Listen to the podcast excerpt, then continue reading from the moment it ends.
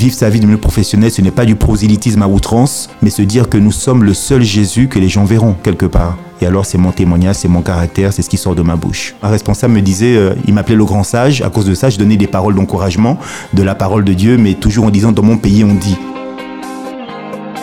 mon caractère allié aux paroles qui sortaient de ma bouche faisait que ce qui sort de ma bouche était aligné à ce qu'il y avait dans mon cœur, ce qu'on appelle l'intégrité, et donc du coup ça faisait mouche dans le cœur des gens. Ils m'ont dit finalement, euh, ce serait bien que tu nous fasses un petit recueil, donc euh, tous les matins tu envoies un mail à tout le monde, etc. Et donc tous les matins j'ai envoyé un petit message dans mon pays, on dit, etc